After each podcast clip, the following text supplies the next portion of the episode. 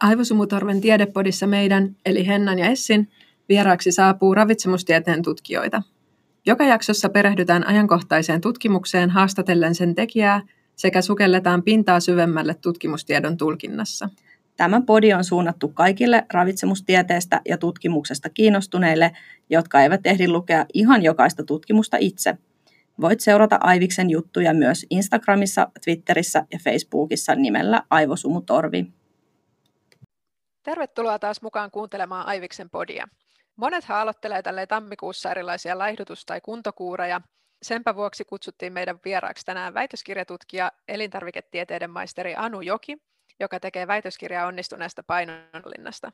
Käydään tässä jakson aluksi läpi laadullisia tutkimusmenetelmiä, erityisesti ravitsemustieteen näkökulmasta, ja sen jälkeen keskitytään painonhallintaan ja ruokasuhteeseen.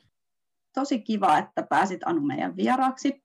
Aloitetaan perinteisesti sillä, että esittelisitkö vielä meidän kuuntelijoille, että kuka oot ja mikä sun tutkimusaihe tarkemmin on?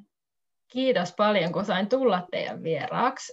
Eli mä oon tosiaan Anu Joki ja on, on ravitsemustutkijana Helsingin yliopistolla ja mun oma väitöstutkimuksen aihe on onnistunut painonhallinta.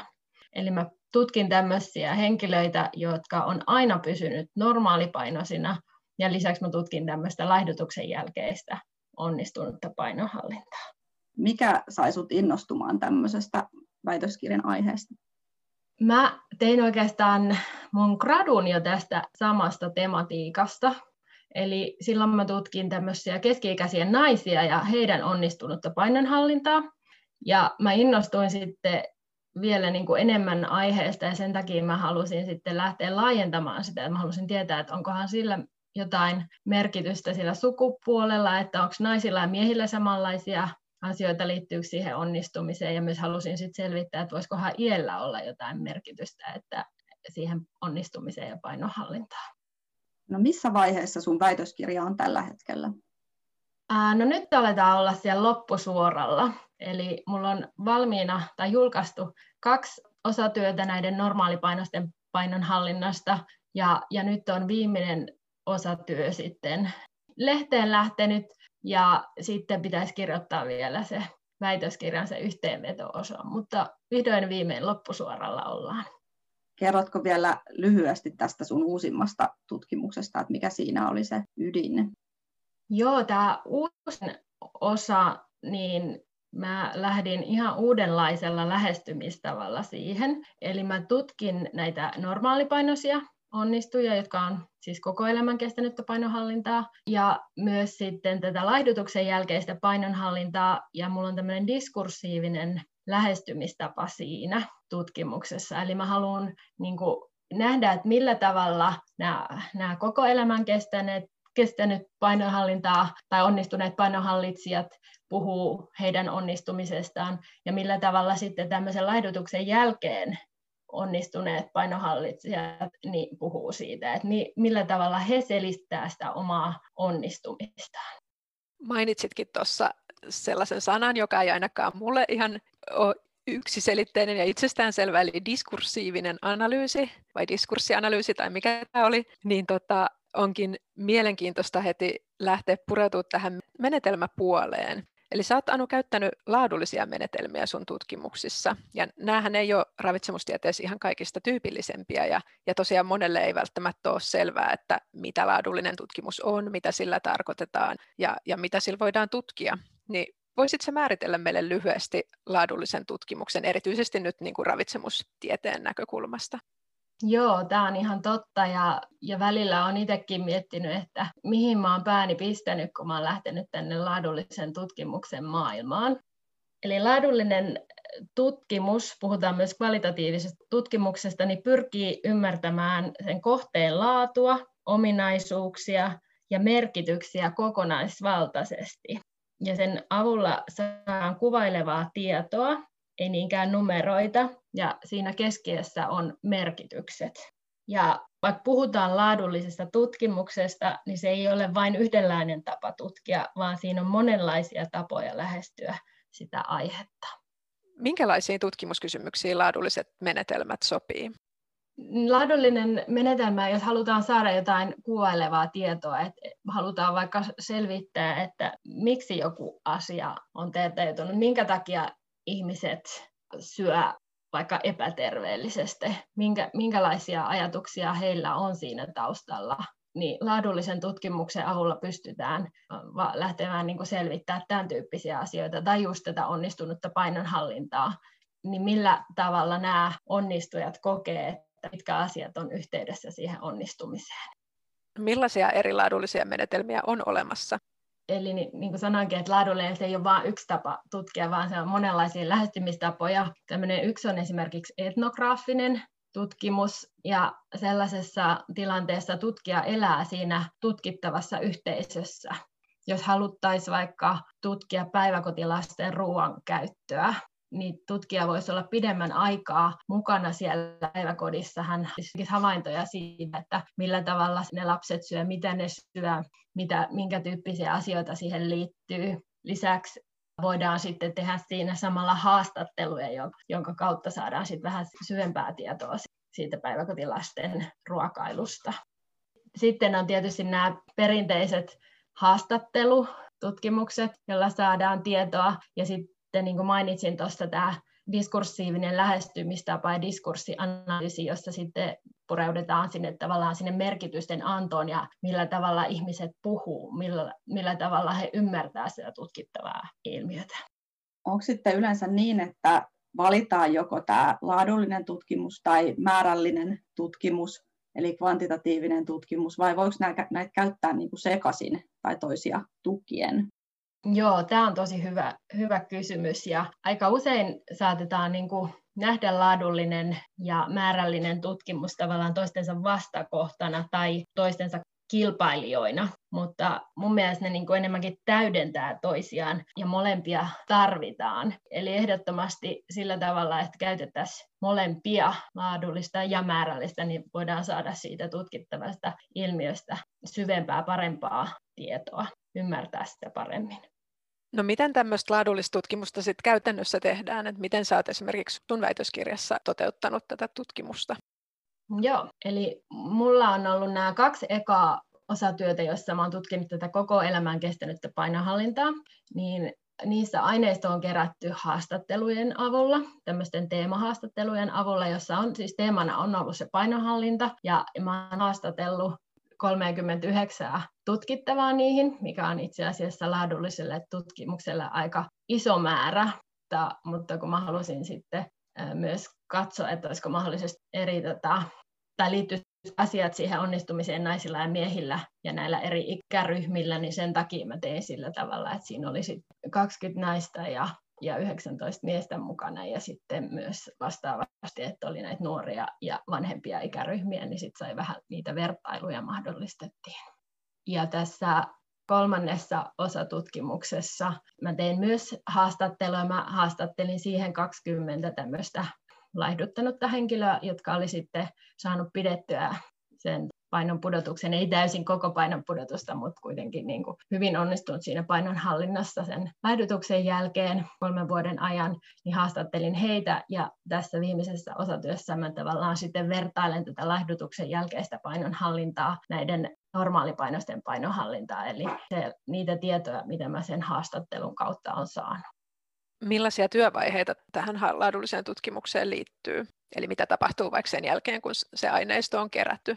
Tämä on, tämä on oikein hyvä kysymys ja mielellä kerron, kun välillä tuntuu, että se vie niin hirveän pitkän, pitkän aikaa ennen kuin saa niitä tuloksia. Niin, niin kun on tehty ne haastattelut, niin sen jälkeen ne haastattelut pitää sitten purkaa ja kirjoittaa puhtaaksi, eli ne, ne kirjo- tai litteroidaan ne haastattelut, ja vaikka sitten näissä kahdessa mun ekassa osatyössä, niin mulla oli sitten semmoinen 5500 sivua tekstiä, joita, jota lähdettiin sitten tutkimaan tarkemmin, eli mentiin siihen analyysivaiheeseen, missä mulla oli semmoinen teema-analyysi tai temaattinen analyysi käytössä, jossa mä lähdin etsimään sieltä näiden ihmisten tapoja puhua, millä tavalla he, he puhuvat syömisestä, liikunnasta, minkälaisia teemoja siellä tuli esille ja lähin pelkistämään tavallaan sitä, että kun ihminen puhuu pitkällä tavalla jonkun asian, niin mikä siinä oli heillä se pointti, eli lähdin etsimään sieltä sitä, sitä mitä, mitä missäkin vastauksessa haluttiin sanoa, ja sitten sieltä alkoi löytyä semmoisia tiettyjä teemoja, jotka toistu sitten näiden tutkittavien puheissa, ja niitä lähdettiin yhdistelemään, ja, ja sitä kautta löytyi sitten nämä isommat teemat, jotka kuvaa sitä onnistunutta painonhallintaa. Miten näitä saatuja tuloksia sitten tavallaan niin kuin analysoidaan, että onko se tämmöinen perinteinen joku tilastomenetelmä, millä sitten tehdään analyysit vai, vai miten se käytännössä menee? No laadullisessa tutkimuksessa just ei juurikaan käytetä mitään tällaisia tilastollisia menetelmiä, vaan, vaan siellä sitten lähdetään sitä sanallisesti kuvailemaan sitten, että minkälaisia teemoja esimerkiksi löytyy, nyt jos tätä onnistunutta painohallintaa lähdetään katsomaan, niin, niin mulla oli ensimmäisessä osatyössä oli tavallaan aineistolähtöinen lähestymistapa, eli kaikki ne asiat, mitkä tuli sieltä heillä tutkittavien puheesta, niin mä lähdin niitä niin kuin, mä niin kuin eteenpäin ja yritin löytää sieltä yhtäläisyyksiä ja eroavaisuuksia ja lähdin ryhmittelemään niitä semmoisiksi isommiksi teemoiksi. Apuna mulla oli semmoinen Atlas-ohjelmisto, joka, joka auttoi sitten, että kun mä olin laittanut ne tekstit sinne, niin mä pystyin tekemään tällaisia niin kuin luokittelemaan ja yhdistelemään niitä aineiston lainauksia sieltä, mutta, mutta tavallaan se työ on kuitenkin siellä tutkijalla itsellään ja hänen pitää sitten etsiä sieltä niitä yhtäläisyyksiä ja sitten yrittää myös katsoa siihen tutkittavaan tietoon liittyen, että mitä tiedetään siitä tutkittavasta ilmiöstä. Ja, ja siinä mun toisessa, tai tässä toisessa osatutkimuksessa, niin siinä mulla oli tämmöinen niin kuin osittain teoriasidonnainen ää, analyysi tapa, jossa, jossa mulla oli valmiina tämmöinen elämänkaari ajattelun lähestymistapa. Ja siinä oli tiettyjä teemoja jo valmiiksi, joihin mä lähdin sitten luokittelemaan sitä aineiston tai niitä lainauksia. Eli voi olla tämmöinen teoriasidonnainen tai aineistolähtöinen lähestymistapa siinä analyysissä. No mitkä sä näkisit, että on tällaisen laadullisen tutkimuksen vahvuudet? No laadullisella tutkimuksella saadaan niin kuin yksityiskohtaista tietoa, siinä päästään aika syvälle siihen tutkittavaan ilmiöön. Lisäksi avoimuus ja myös tämmöinen ennalta arvaamattomuus. Eli sieltä saattaa tulla sellaisia vastauksia, mitä tutkija ei olisi itse välttämättä osannut odottaa.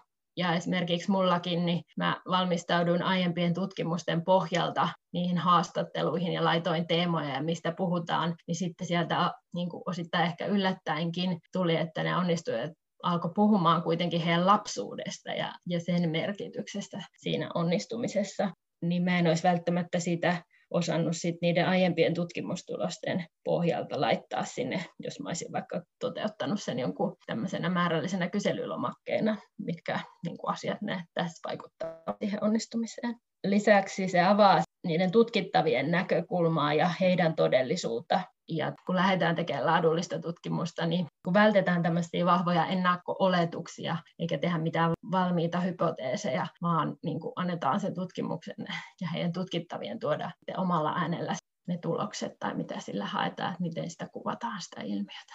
Entä näetkö, että tähän menetelmään liittyy jotain heikkouksia tai onko jotain asioita, mitä pitää huomioida siinä tulosten tulkinnassa? No, laadullisesti tutkitaan vain muutamia tapauksia. Eli se, mitä, mitä me löydetään, niin niitä ei voida yleistää. Et mä, en, mä en esimerkiksi voi sanoa, että, että onnistuneet painohallitsijat syö terveellisesti ja kasvisvoittoisesti, koska mä en ole niin kuin tutkinut sitä niin paljon, niin siinä on ollut vain ne muutamat ihmiset. Mutta mä voin sanoa, että tämän tutkimuksen pohjalta näyttää siltä, että nämä asiat niin kuin, niin ne näyttäisi liittyvän siihen onnistumiseen. Se on niin kuin mainittu, mutta me ei voida tehdä mitään yleistyksiä sen pohjalta.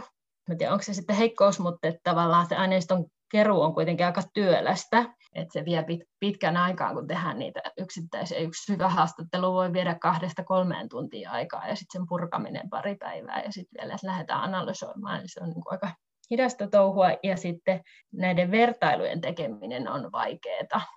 Eli jos haluttaisiin tai mietittäisiin vaikka toistettavuutta, niin, niin se, että se ei ole yhtä helppoa pistää sillä samalla asetelmalla, mihin liittyykin se, että, että sillä tutkijalla hänen kyvyillään ja ominaisuuksillaan niin on aika iso merkitys. Ne vaikuttaa siihen, miten se tutkimus menee. Ja myös se, että millä tavalla mä kysyn jotain tiettyä asiaa, niin se johdattelee sitä tutkittavaan tiettyyn suuntaan, niin se pitää myös muistaa ja tunnistaa siihen. Eli me voidaan niin kuin tutkia saattaa vaikuttaa siihen tutkittavaan todellisuuteen.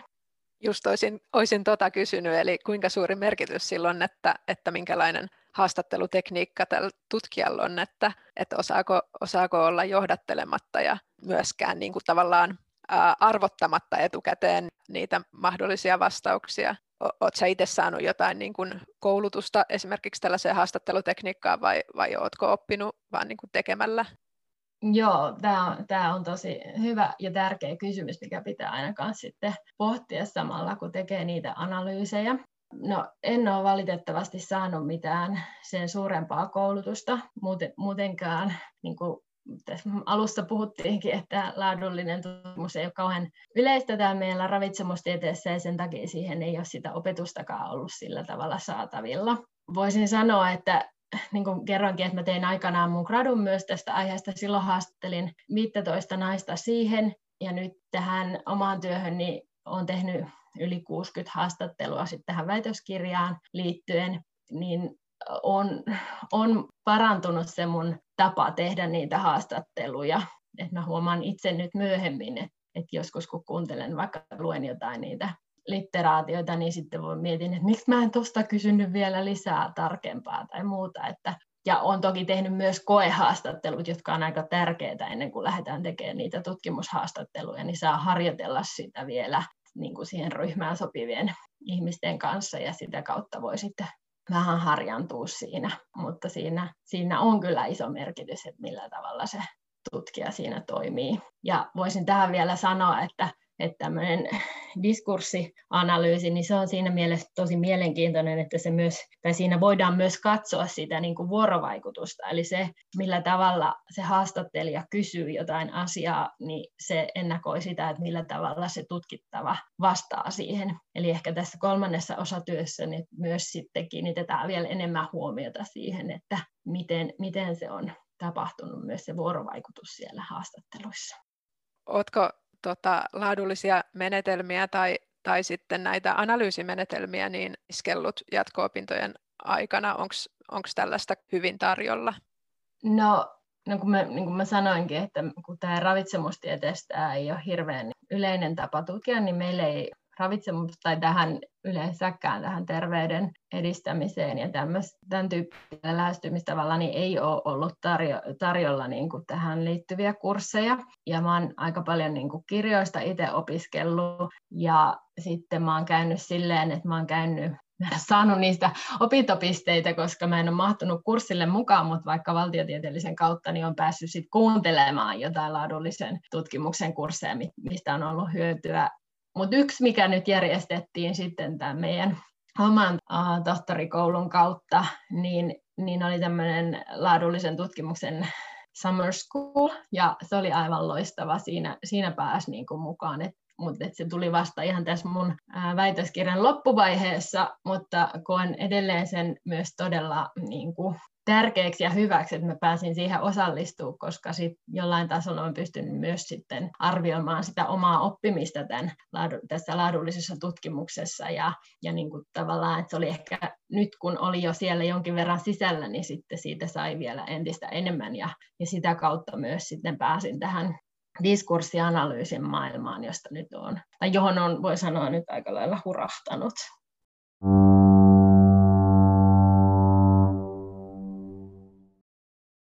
Siirrytään sitten menetelmistä sun itse tutkimusaiheeseen, eli tähän painonhallintaan. Mitä sun mielestä painonhallinta tarkoittaa ja miten se eroaa laihduttamisesta? Joo, tämä onkin muuten tosi hyvä kysymys. Enkä mä osaa No, mutta sä kysyitkin, että, tai te kysyitte, että mikä on mun mielestä, niin mä voin kertoa, että mikä mun mielestä, mutta siihen ei oikeastaan ole yhtä määritelmää, semmoista virallista olemassakaan.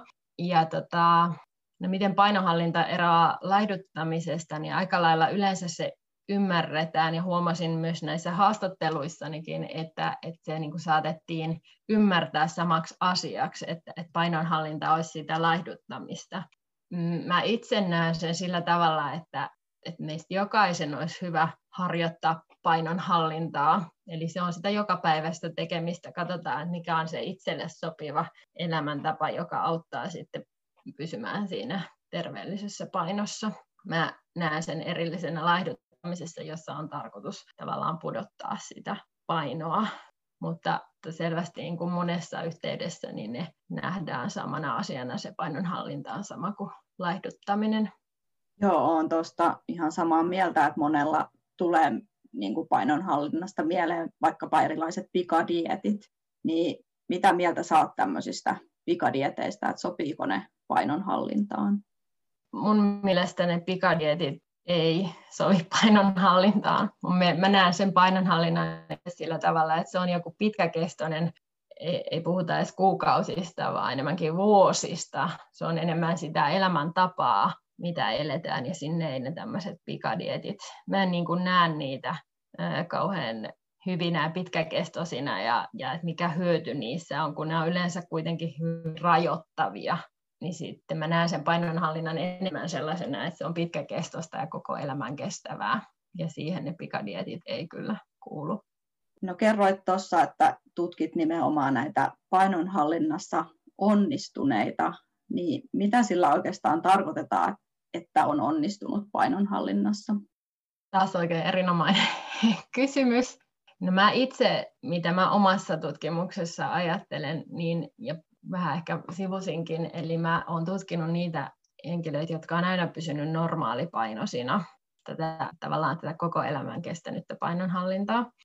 Eli kuka onnistuu painonhallinnassa? Mun tutkimuksessa se määriteltiin silleen, että, että, että nämä, niin nämä koko elämän kestäneen painonhallinnan onnistujat, niin sanottiin, että heillä on PMI pysynyt siinä normaalipainon rajoissa koko elämän tai koko aikuisien ajan. Toki naisilla, niin, niin sit jos oli raskausaika, niin sitä ei laskettu, mutta sitten senkin jälkeen on palattu takaisin sinne normaalipainolle.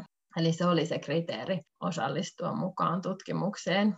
Joo, mutta sellaista yksittäistä niin kuin määritelmää, että mitä on onnistunut painonhallinta, niin sellaista ei oikeastaan ole olemassa, että, että niitä on monenlaisia vähän niin kuin tutkimuksesta riippuen, että millä tavalla se onnistunut painonhallinta on määritelty niin, niin siinä on vaihtelevuutta, mutta että puhutaan sillä tavalla, että, että, että jos vaikka on laihdutettu, pudotettu sitä painoa, niin jos siitä on saanut pidettyä vaikka 5-10 prosenttia niin kuin pois siitä alkuperäisestä painosta, niin siitä, siitä nähtäisiin olevan jo terveyshyötyä, jolloin sitä voitaisiin pitää, on, tai pidetäänkin ja pidän itseäänkin sitä oikein hyvänä onnistumisena. No millaisia tuloksia sä sait, että mitkä tekijät sit yhdistää näitä painonhallinnassa onnistuneita henkilöitä? No mä huomasin, että, että tavallaan tämmöinen, mikä oli niin tärkeä siinä onnistumisessa, niin oli se semmoinen joustavuus ja, ja myös niin kuin sallivuus siellä suhtautumisessa syömiseen ja liikuntaan ja, ja myös sitten tavallaan, että oltiin tietoisia siitä, niistä omista elintavoista, mitä syötiin ja kuinka usein mitkä on ne käyttömäärät.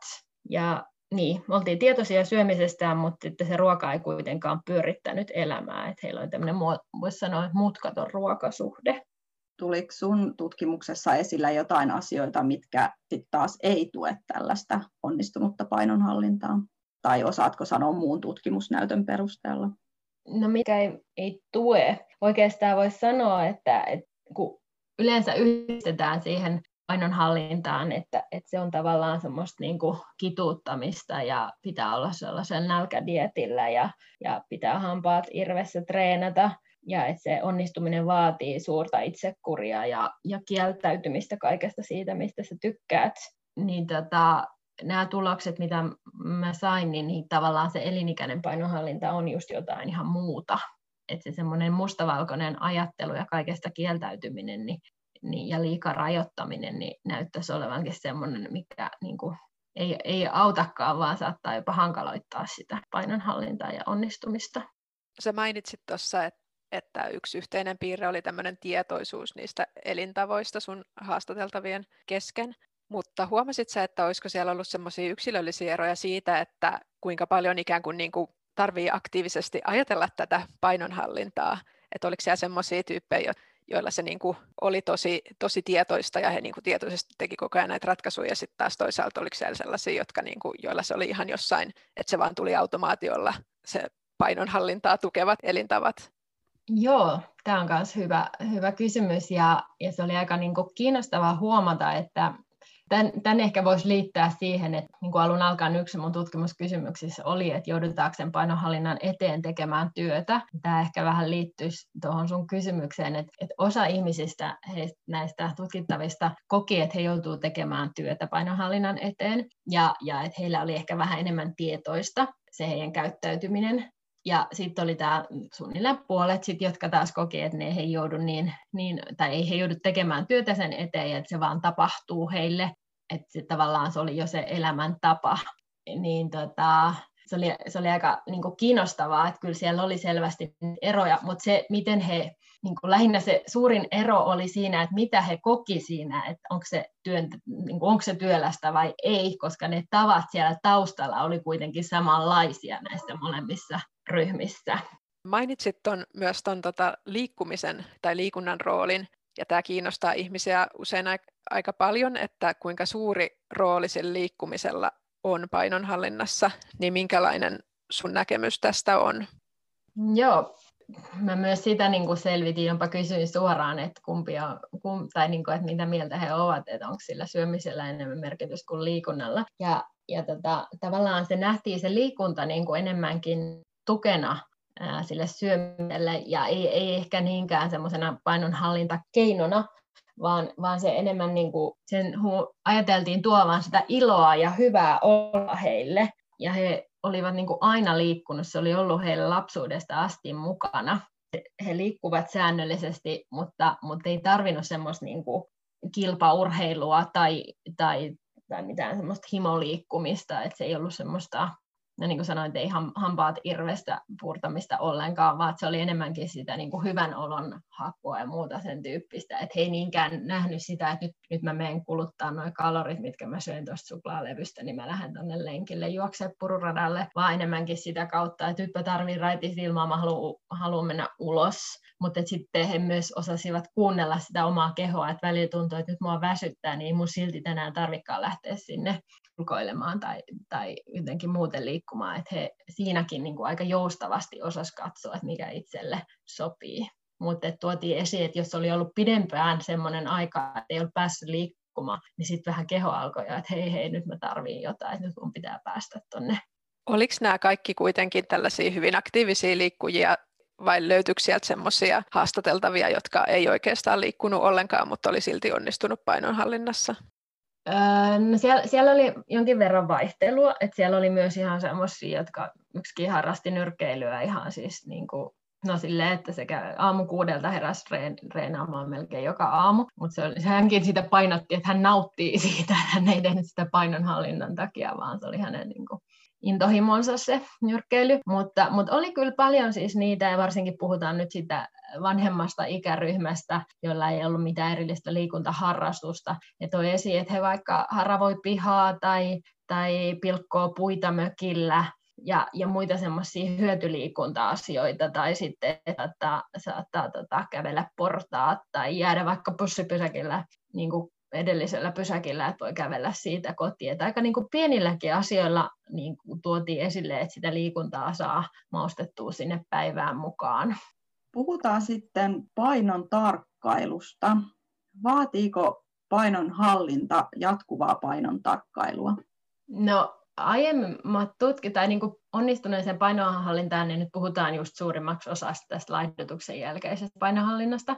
Siellä on, on nähty se yhteys, että onnistuminen vaatii sitä, että käy säännöllisesti vaalla. Ja kun mä sitten tein tätä tutkimusta, niin mä sitten tietysti sitäkin selvittelin, ja aika moni näistä kuitenkin, niin kuin, ei, nämä tutkittavat juuri ei, ei joutunut käydä säännöllisesti vaalla, tai eivät käyneet säännöllisesti vaalla, vaan, vaan he enemmänkin tarkkailivat sitä omia, omaa painoonsa niin kuin vaatteiden istuvuuden kautta tai niin kuin peili, peilikuvan avulla. Ja he toivat esille sen, että kun he heillä niin kuin se vaan pysyy tai on niin pysynyt jo niin pitkään, niin ihan turha siellä vaalla käydä, käydä tota, joka päivä juoksemassa ja katsomassa sitä tilannetta. tai siellä pari olla, jolla, joilla olisi tapana käydä, käydä sitten, vaikka kun kävi uimahallissa, niin kävi katsomassa sen vaakalukeman, mutta, mutta että he, he eivät niin kuin nähneet sille tarvetta koko aikaa säännölliselle tarkkailulle. No mitä sä ylipäätään ajattelet tämmöisestä painokeskeisyydestä, että keskittyykö ihmiset vähän liikaakin johonkin tiettyyn painolukemaan, mikä pitäisi niin kuin saavuttaa, jotta olisi onnellinen? Joo, mun mielestä se ehkä on vähän sellaista ja tämä on myös vähän sellainen aihe, mikä, mikä niin kuin jakaa mielipiteitä näissäkin, kun on erilaisia laihdutus- tai painohallintaryhmiä, että pitäisikö siellä punnita niitä osallistujia. Ja mun mielestä niin kuin tärkeämpää olisi, että niin voisi unohtaa sen painon, se jäisi sinne taakse ja sitten elää omaa elämäänsä sen mukaan, niin minkälaisia muutoksia vaikka tehdään niihin elämäntapoihin. Et enemmän, jos ajatellaan sitä painohallintaa tai vaikka sitä, että haluttaisiin laihduttaa, niin, niin olennaisempaa olisi keskittyä niihin tapoihin, että yrittää ottaa niitä, niitä painohallintaa tukevia elämäntapoja mukaan siihen omaan arkeen ja sitä kautta se paino sitten todennäköisesti sieltä lähtee laskemaan, mutta, et se ei ole se ykkösasia, mitä, mitä tiukasti tuijotetaan ja mikä sitten saattaisi tuoda sitä stressiäkin siihen painonhallintaan tai elämäntapamuutokseen.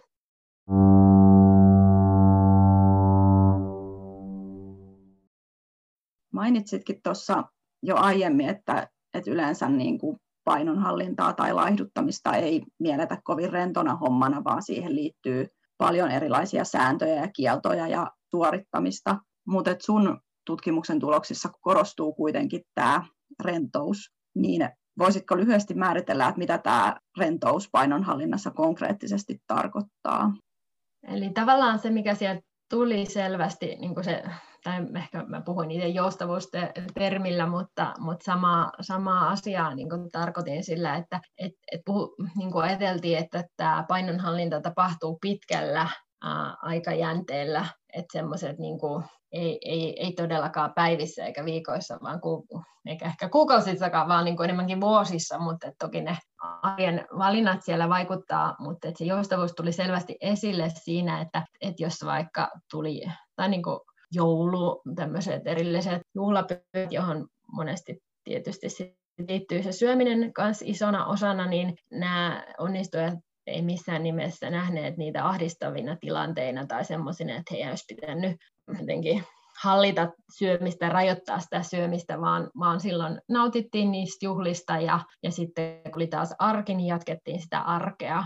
Ja samaten arjessa, niin, niin se kuvasi sitä sellaista, että jos tulee vaikka työkaveri vaikka tois päivän kahville sinne pullan, niin siitä ei missään nimessä tarvinnut kieltäytyä, vaan sen pystyi hyvin syödä, pystyttiin nauttimaan, että tavallaan osattiin tehdä niitä joustavia päätöksiä siellä, siellä arjessa ja, ja niin kuin pitkällä aikajänteellä.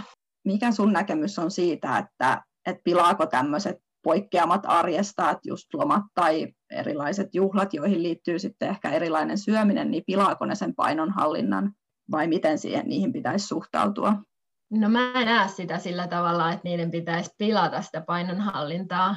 Et ehkä, ehkä se siinä tilanteessa, jos, jos sitä omaa syömistään kauheasti rajoittaa tai ylipäätään sitä painoa hirveästi vahtii niin, ja tarkkailee jokaista syömistä ja liikkumista, niin siinä tilanteessa se voidaan kokea sellaisena, että se on sitten ongelmallinen mutta, mutta niin kuin jos ajatellaan nyt kokonaisuutena ja se, mitä näissä, mitä tuloksia mä oon saanut, niin, niin sen kannalta ne ei missään nimessä pilaa, vaan ne on niin kuin osa sitä niin kuin koko elämää, jos ajatellaan sitä vuosikaarta tai sitä, niin, niin sinne kuuluu niitä juhlia, että välillä syödään ehkä arjessa vähän yhtä niin juhlavasti ja sitten näihin juhlahetkiin sitten kuuluu se ruoalla herkuttelu ja nauttiminen, mutta että, että se pitäisikin nähdä sillä tavalla, että se on osa sitä ja, ja nämä, nämä onnistujat niin kuin koki sen sillä, sillä tavalla, että he ei niin kuin tuntenut siitä mitään ahdistusta eikä huonoa omaa tuntoa, jos välillä se vähän enemmän, vaan heidän mielestä että se kuuluu asiaan. Että näin se menee sitten taas palataan siihen arkeen ja jatketaan sitten ehkä vähän ei yhtä ylenpalttisissa tunnelmissa kuin silloin juhla-aikaan.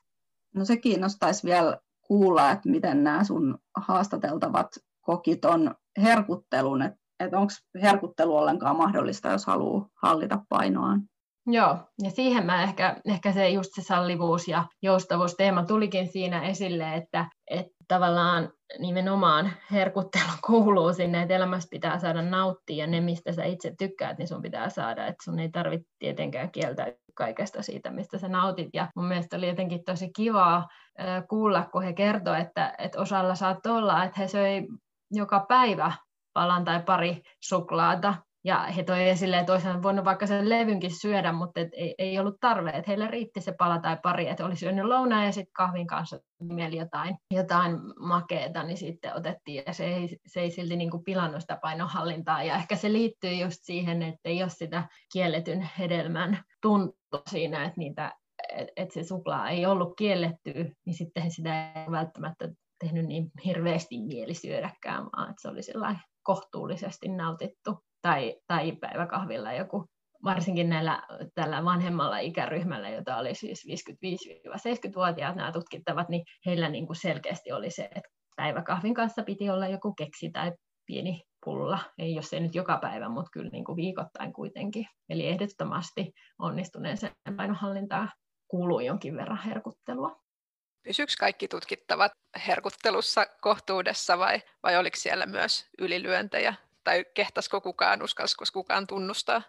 Joo, siis ke- kehtas tunnustaa tuli siellä ja varsinkin sitten saatettiin kertoa, että taas tämä vanhempi ikäryhmä, että no joo, että kyllä mä silloin joskus joulun oikein niin söin ihan yli paljon, mutta sitten oli vähän kurja oloa ja tuli se ähkötunne, että sitten mä oon huomannut, että se ei oikein ole kiva juttu, että, että nyt tota, en enää sellaista harrasta, vaan osaan sitten katsoa itselle sopivan annoksen, ottaa vähän pien, pienempiä maistiaisia ja sitten kaikkia niitä tarjottavia herkkuja. Mutta siis joo, kyllä he, kyllä he oli niinku, välillä ja varmaan jokainen toi joskus esiin, että on välillä mennyt vähän yli tai, tai joku sitten sanoi, että, että söin ihan koko karkkipussin kerralla, kun teki, teki mieli niin paljon makeeta, mutta sitten sit jatkoa, mutta ei se elämään kaata, en mä siihen ennenkään kuollut, että et siihen ei niinku suhtauduttu niin vakava, se ei, sitä ei koettu vakavana asiana, että se oli välillä sellaista tapahtuu ja, ja sitten elämä jatkuu. Et kun puhutaan vaikka monissa painohallintaryhmissä puhutaan repsahduksista, niin, niin, niin tätäkin voisi sanoa semmoisena repsahduksena, mutta he ei kokenut sitä miksikään repsahdukseksi, koska se heidän mielestä se,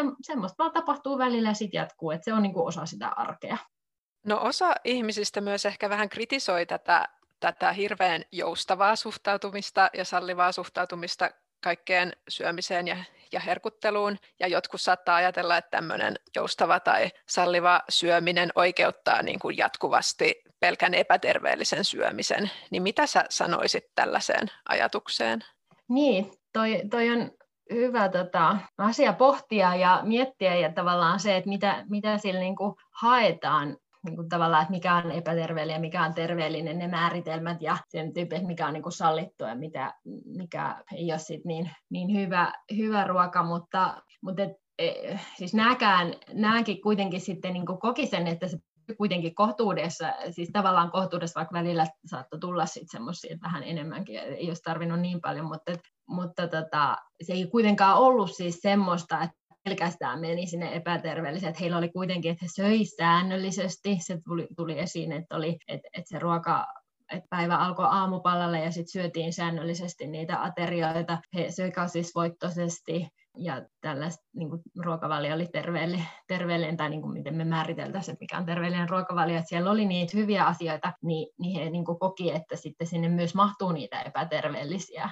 Mutta, mutta ettei se niin kuin, että se ei mennyt pelkästään sinne sille puolelle. Ja jotenkin mä näen sen tärkeänä myös sen, että niin kuin tunnistaa sen, että tietää, että mikä on se on niin kuin pääosin semmoinen, mitä on suositeltu, että jos siellä on niitä kasviksia siellä ruokavaliossa ja, ja riittävästi kuituja ja rasvalaatukin kunnossa, niin sitten sinne niin, mahtuu niitä muitakin, mutta että jos se on pelkästään sitä semmoista, että jos ajatellaan, niin kuin sitä ei saisi ajatella, että se joustavuus on sitä, että ihan mitä vaan ja varsinkin niitä epäterveellisiä, niin mä en niin kuin näe sitä sellaisena kuitenkaan, vaan että niin kuin aina silleen jär, järkevästi jonkun, joku mun mielestä selitti sitä hyvin, että ollaan jonkun tietyn semmoisen mikä, mikä putkilon sisällä, jossa voisit joustavasti tehdä niitä, niitä valintoja, mutta että, että kuitenkin ne jonkinlaiset rajat siellä on olemassa.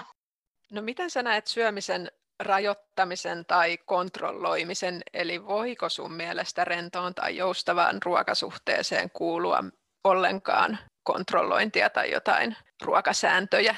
No toi on vähän ehkä semmoinen asia, joka, no se ensinnäkin se olisi tärkeää, että sen katsoisi yksilöllisesti, että, että joillekin ihmisille, että jos on jotain sääntöjä tai kieltoja olemassa, niin se saattaa aiheuttaa semmoisen ahdistuksen ja myös sen, että just nimenomaan sä haluat sitä tiettyä ruokaa tai, tai herkkua, minkä sä oot kieltänyt tai mitä sä rajoitat ja sitten ne ajatukset rupeaa pyörimään just sen ruoan ympärillä, niin semmoisilla ihmisillä mun mielestä ainakaan niin kuin, ne ei auta ne kielot eikä rajoitukset. Ja muutenkin se semmoinen syömisen rajoittaminen, sillä on negatiivinen sävy ja kaiku siinä sanassa.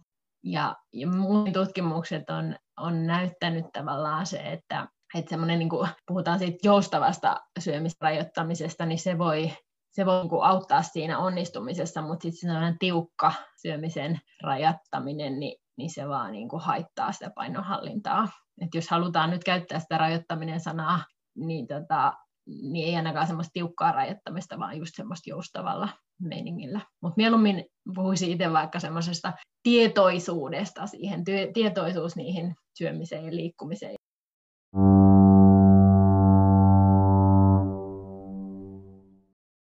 No tälleen lopuksi kiinnostaisi vielä tietää, että millaista tutkimustietoa painonhallintaan liittyen sun mielestä vielä tarvittaisiin, vai vai tietäänkö painonhallinnasta jo kaikki? Mä ehkä nyt, mikä on tämä mun viimeinen osatyökin, tämmöinen tämä diskurssianalyysi tai tämmöinen diskursiivinen lähestymistapa, niin, niin mua ainakin itteeni kiinnostaisi nyt jatkaa sen parissa vielä enemmän. Eli, eli siinä on niin kuin lähtökohtana ajatellaan se, että se, että kuinka me, me niin kuin puhutaan tietyistä asioista, niin meillä on niin kuin meidän tämä kulttuuri ja semmoiset vallalla olevat puhetavat, diskurssit, jotka määrittää sitä myös, miten me tietystä asioista puhutaan. Ja, ja minusta olisi niin kuin tosi mielenkiintoista selvittää sitä tarkemmin, koska se myös, että miten me niin kuin puhutaan tietyistä asioista, niin se liittyy siihen, että miten me se asia ymmärretään, ja se taas niin kuin saattaa jopa konkreettisestikin vaikuttaa siihen, että, että millaisia valintoja me tehdään liittyen vaikka siihen painonhallintaan. Ja, ja niin kuin tiedetään, että aika lailla semmoinen vallalla oleva diskurssi tai tähän painoon ja painonhallintaan liittyvä on se semmoinen, että se on tavallaan yksilön vastuulla, että me ihmiset itse ollaan vastu, on, niin kuin vastuussa meidän omasta painosta, ja siihen liittyy myös sitten se stigma, mikä liitetään usein siihen, siihen ylipainoon lihavuuteen, ja musta olisi niin kuin tosi tärkeää sitä selvittää enemmän, että, että niin kuin tavallaan ne myös vaikuttaa sitten niihin konkreettisiin valintoihin ja semmoinen, minkälainen ihminen me, tai siihen liittyy myös tämmöiset asemoinnit ja miten me niin kuin puheessa asemoidaan itseämme ja muita. Ja sitten tavallaan se, että, että ne tietyt valinnat, mitä me tehdään, vaikka että mä kerron, että, että mä tiukasti katson, että mä, mä kontrolloin mun syömistäni, jotta, jotta mun paino pysyy hallinnassa, niin mä voin niin kuin yrittää sillä tavalla antaa sellaisen kuvan itsestäni, että mä oon hyvä kansalainen, joka kantaa oman vastuunsa siitä, että mä tule niin kuin taakaksi tälle terveydenhuollolle, enkä aiheuta lisää kuluja siitä. Eli se niin kuin tavallaan nämä yhteiskunnalliset diskurssit vaikuttaa siihen tosi paljon, mitä me myös ihmiset tiedostamattakin valintoja me tehdään ja mi, millaisina ne, ne aiheuttaa sitten, millaisina ihmisinä me halutaan näyttäytyä. Onko sinulla näkemystä siitä, että miten tällaista yhteiskunnallista diskurssia pystyisi sitten muuttamaan, jos, jos esimerkiksi olisi, olisi tarpeen muuttaa se siitä yksilön vastuusta niin kuin vaikka yhteiskunnan vastuuseen, niin miten se lähtisi niin kuin edistämään tällaista muutosta? Joo, siis se tiedetään, että, että ne niin kuin, kun on monenlaisia tapoja puhua siitä tietystä ilmiöstä ja helpoiten valitaan niitä niin kuin dominoivia olemassa olevia tapoja, jotka, joista en, enemmän puhutaan, mutta että jos me lähettäisikin Eli me voitaisiin lähteä niin kuin tarjoamaan tällaisia vaihtoehtoisia diskursseja, jossa se jossa se painonhallinta, niin sitä ei nähtäiskään semmoisena kurinalaisena ja tiukkana ja, ja sellaisena niin kuin yksilön tahdonvoimasta kiinni olevana asiana, vaan, vaan enemmänkin just, että siellä olisi sitä sallivuutta, sitä rentoutta, joustavuutta ja, ja se olisi niin kuin yksilölle itselle sopiva tapa, niin se, se saattaisi niin kuin, äh, helpottaa, että me tarjottaisiin näitä erilaisia niin kuin, tapoja puhua siitä asiasta, mikä sitten saattaisi myös vaikuttaa siihen, että ihmiset alkaisivat ymmärtää sitä ilmiötä eri tavalla, joka sitten entisestään saattaisi sitten jopa vaikuttaa sinne, että minkälaisia valintoja sinne, sinne omalle lautaselle sitten tekee. No kootaan vielä ihan lopuksi tätä keskustelua vähän yhteen. Eli mitä sä Anu haluaisit, että ihmiset muistais painonhallinnasta, jos sun pitäisi nyt tiivistää ihan lyhyen puheenvuoroa, ihan pari lausetta? No mä haluaisin, että, että ehkä jopa sen sijaan, että ajateltaisiin sitä painonhallintaa, niin puhuttaisiin siitä tavallaan semmoisista hyvästä olosta ja hyvinvoinnista, että et, niin tehdään sellaisia valintoja, jotka tukevat sitä omaa hyvinvointia, ja sitä kautta se myös se painohallinta tulisi sieltä vähän niin kuin vahingossa taustalla. Et kiinnitettäisiin huomiota siihen, että löydettäisiin semmoinen itselle sopiva elämäntapa, jota voi pitkän aikaa toteuttaa, ja että siellä olisi niitä kasviksia mukana ja sellaisia mieleisiä tapoja liikkua ja nauttia niistä omista herkuista, mutta että kiinnittää huomiota niihin määriin ja, ja kuinka usein niitä sitten nautiskelee. Eli pois semmoisesta tiukkapipoisuudesta ja enemmänkin se semmoinen rento, salliva suhde siihen, mutta että kuitenkin oltaisiin vähän tietoisia niistä omista valinnoista. Kiitos Anu, tässä tuli tosi tärkeitä asioita. Painonhallinta on, on semmoinen aihe, joka kiinnostaa ihmisiä, mutta siitäkin liikkuu kaikenlaisia tietoja ja ohjeita, jotka ei sit oikeastaan aina edistäkään painonhallintaa, vaan, vaan voi päinvastoin vaikeuttaa sitä. Tosi kiva, että Anu pääsit meidän vieraaksi puhumaan näistä asioista. Kiitos myös kaikille kuuntelijoille. Palataan asiaan taas seuraavassa jaksossa.